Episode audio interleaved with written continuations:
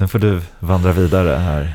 Ja, vi fortsätter lite på samma tema. För det här handlar om att skapa känslan för resultatet. Mm. Och ofta så har vi ju, vi sätter upp mål och drömmar för våra liv. För att vi vill känna på ett visst sätt. Det är egentligen liksom vår, vår största önskan på något sätt är ju att få känna det vi vill känna. Alltså vi vill må bra. Sen har vi massa olika vägar att ta oss dit. Men det här handlar ju om, det finns en process som heter desire mapping som är framtagen av en, en kvinna som heter Daniel Laporte som det här delvis kommer ifrån. Men det handlar ju om att titta på sina drömmar och mål, identifiera vad är det jag tänker att jag kommer få känna när jag är där. Och sen hämta hem den känslan till nu och skapa den idag istället för där. För där kommer ju aldrig. Och jag brukar ofta ta ett exempel, men säg att, att eh, jag vill ha ett hus vid havet, eller vid vatten. För att jag tänker att om jag väl har det här huset så kommer jag känna mig fri och jag kommer känna mig kreativ och jag kommer känna mig som en del, liksom nära naturen. Och så kanske jag kämpar och strävar och jobbar jättehårt och jag håller på med alla möjliga saker som, som drar ner min livskvalitet på vägen till det här målet. Och så till slut, 20 år senare, sitter jag i det där huset vid havet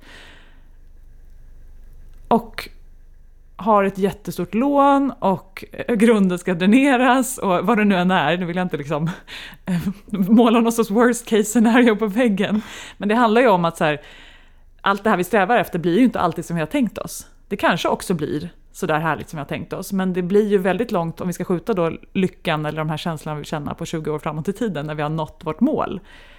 Eh, så blir det ju väldigt långt bort. Så det handlar om det handlar inte om att sluta sträva efter mål, men det handlar också om att identifiera då, okej, okay, jag vill ha det där huset för att jag tror att jag ska få känna kreativitet, frihet och närhet till naturen.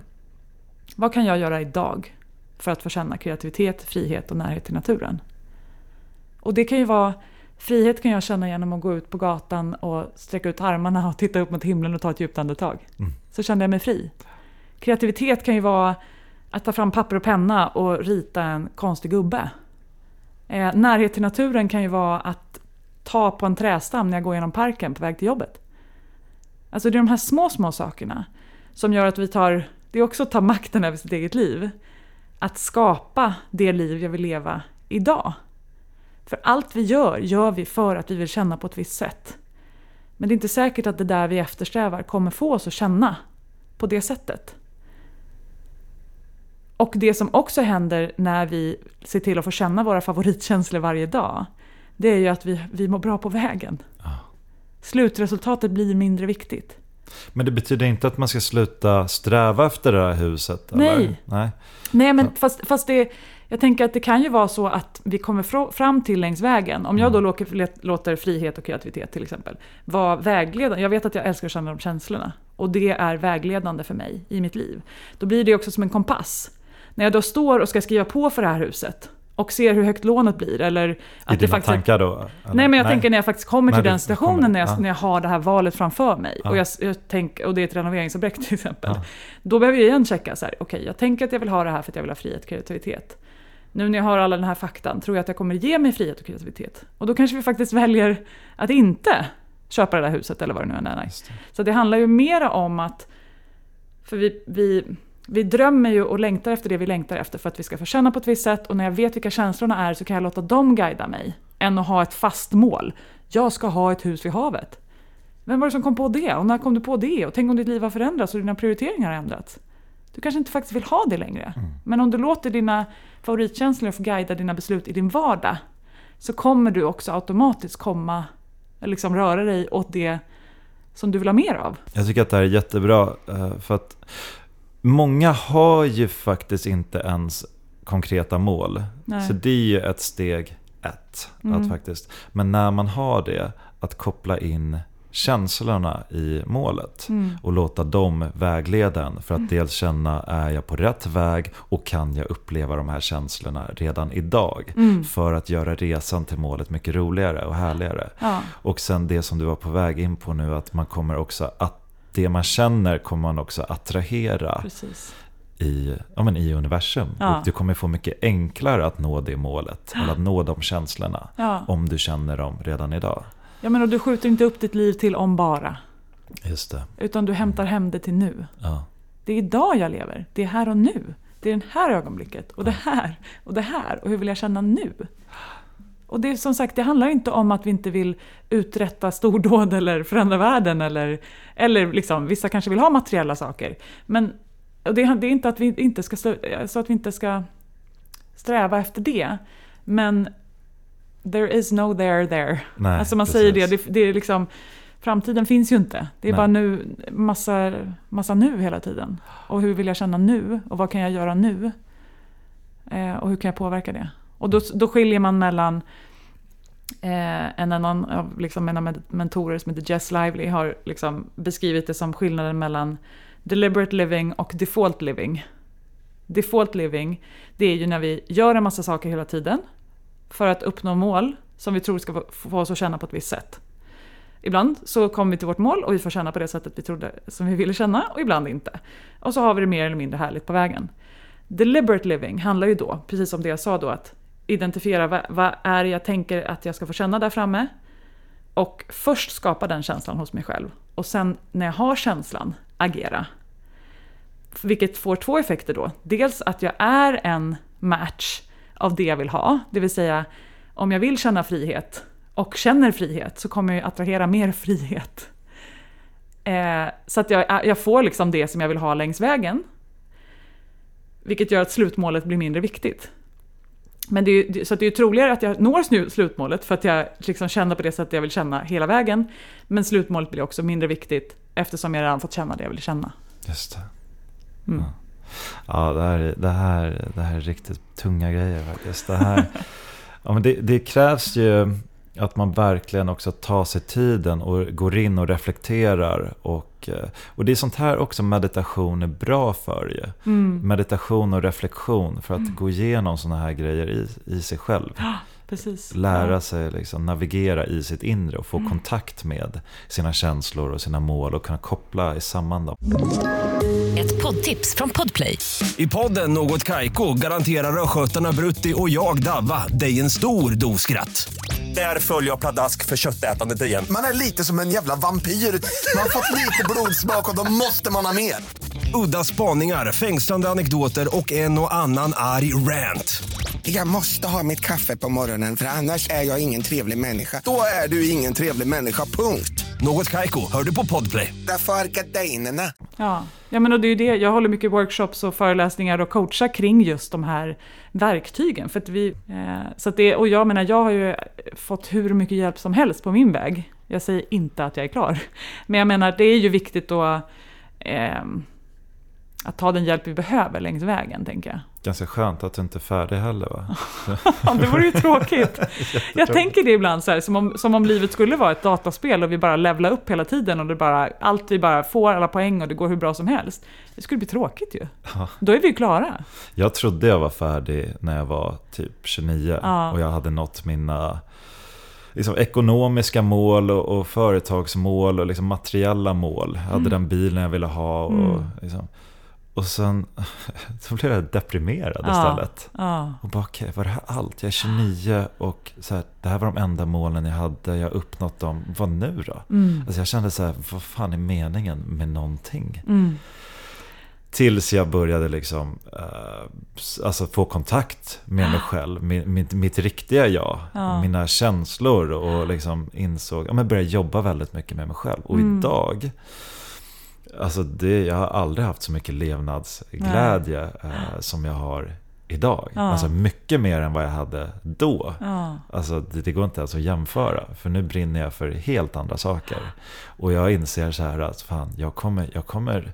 Eller det som är en trygghet i mig själv, det är att även när jag är 80 eller 90 år, då kommer jag ha så mycket nyfikenhet och energi. Och det kommer liksom har dykt upp så mycket nya saker som jag vill utforska och testa och utvecklas och ja. lära mig inom. Jag har insett att det finns så mycket i den här världen som man kommer aldrig ens hinna med. Nej. Alltså en bråkdel av vad som finns.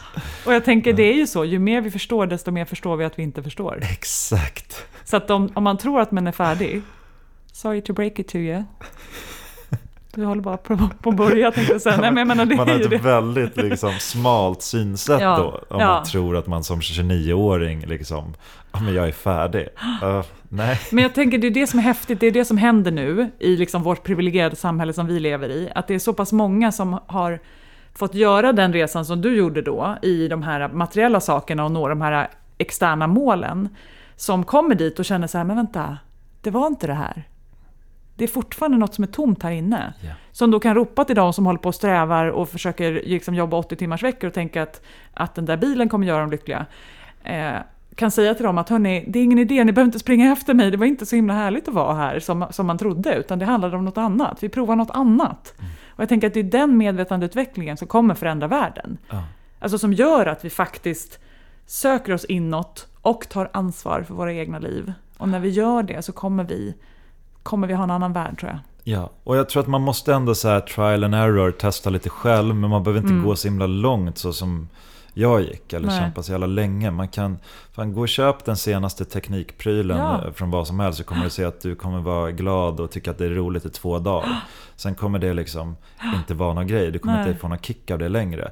Och så kommer det vara med allt materiellt som man liksom strävar efter. Det kommer bara fylla en snabb En kick. eh, kick.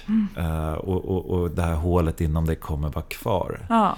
Och det är väl det då att, att, att bestämma sig för att försöka vara medveten och nyfiken på det. Det vill säga, nu, nu uppnådde jag med det här målet, eller nu har jag den här grejen, och hur känns det då? Och utvärdera då. Ja, men det, jag känner precis som jag vill känna. Ja, men fine, fortsätt. Alltså så, här, så, men också vara öppen för, jag kan ha fel. Precis. Det vill exakt. säga, okej, det, det här var inte rätt väg för mig, eller nu, nu jag fokuserar på det här istället. Och också när jag, när jag kände den här tomheten då, eh, när, när jag gick in i någon sorts depression. Det som jag så här kan se annorlunda på det idag är också så här. Fan vad häftigt att det kan hända. Att den här tomheten finns för att ändå skapa ett annat sorts driv i oss.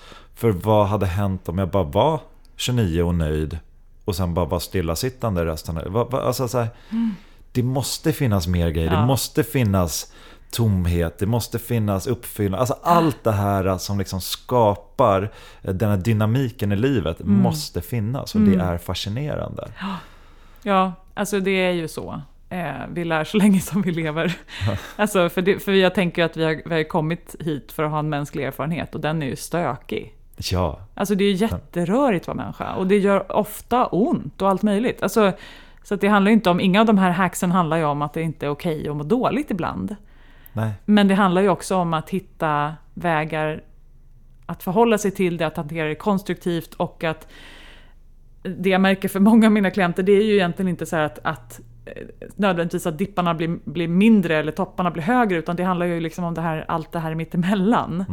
Att det får en liten uppåt-snäpp. Liksom. Att vi har en lite bättre livskvalitet i vår vardag. Att vi har det lite härligare på tunnelbanan på väg till jobbet. Att kvaliteten eller klimatet i huvudet är lite härligare då. Jag sitter inte där och oroar mig för allt som kan gå fel utan jag sitter där och, och tänker på allt som jag är tacksam för. Ja. Och när det går fel, bli fascinerad över det. Ja, precis. Fan Ja. vad så det kan gå, häftigt. Ja, jag kom på ett massor. litet bonushack här som bara dök upp i mitt huvud. Mm. Eh, välkomna kaos. Det är en grej som har gjort väldigt mycket för mig sen jag började tänka, och jag tänker så dagligen. Mm. För att, så här, även om jag, allting jag gör, så här, om jag skulle bete mig helt perfekt och allting går helt smort i min liksom, väg och så här, så kommer det vara så sjukt mycket kaos runt mig. Människor runt mig, biltrafiken, alltså allting kan bli kaos runt mig. Men välkomna det med öppna armar. Och det är en jävla skön känsla sen jag började. Liksom, Jag funderar på att tatuera in det på armen faktiskt. Välkomna kaos. Här, kom till mig. Men Jag- hur gör du då? Är, är det nyfikenheten du använder eller? Ja, nej, ja, men exakt. Jag ser det som en utmaning. När det blir kaos så, så ser jag det mer som en utmaning. Att ah, där kommer kaoset. Jag, antingen så låter jag det bara rinna av mig, jag låter den studsa på mig. Eller så känner jag på den och tar in den. Och, eller så försöker jag lösa det. Men oftast så, förut kunde jag bli så mycket att Fan, här är kaos. Kommer det, kommer det in och liksom mässar upp min liksom, sköna vibe som jag har i kroppen? Så här, allting bara resonerar perfekt just nu. Min kropp, mina vågor bara flyter på. Kommer det in ett kaos här så blev jag arg på kaoset. Det. Snarare än att eh, välkomnare. Mm. Och det var just den här eh, argheten på kaos som kom in som gjorde störst skada. Ja. Det gjorde större skada än vad kaoset själv gjorde. Mm. Uh, och, och, det är därför det här har gjort så stor skillnad för mig. Att bli inte arg på kaoset, utan låt det vara och förstå att världen är kaos och kommer mm. alltid vara. Och det är bara embracea det. Ja, men för det, det, där är ju också en sån viktig att komma ihåg. Alltså, smärta bor ju oftast i gapet mellan verkligheten och våra förväntningar på verkligheten.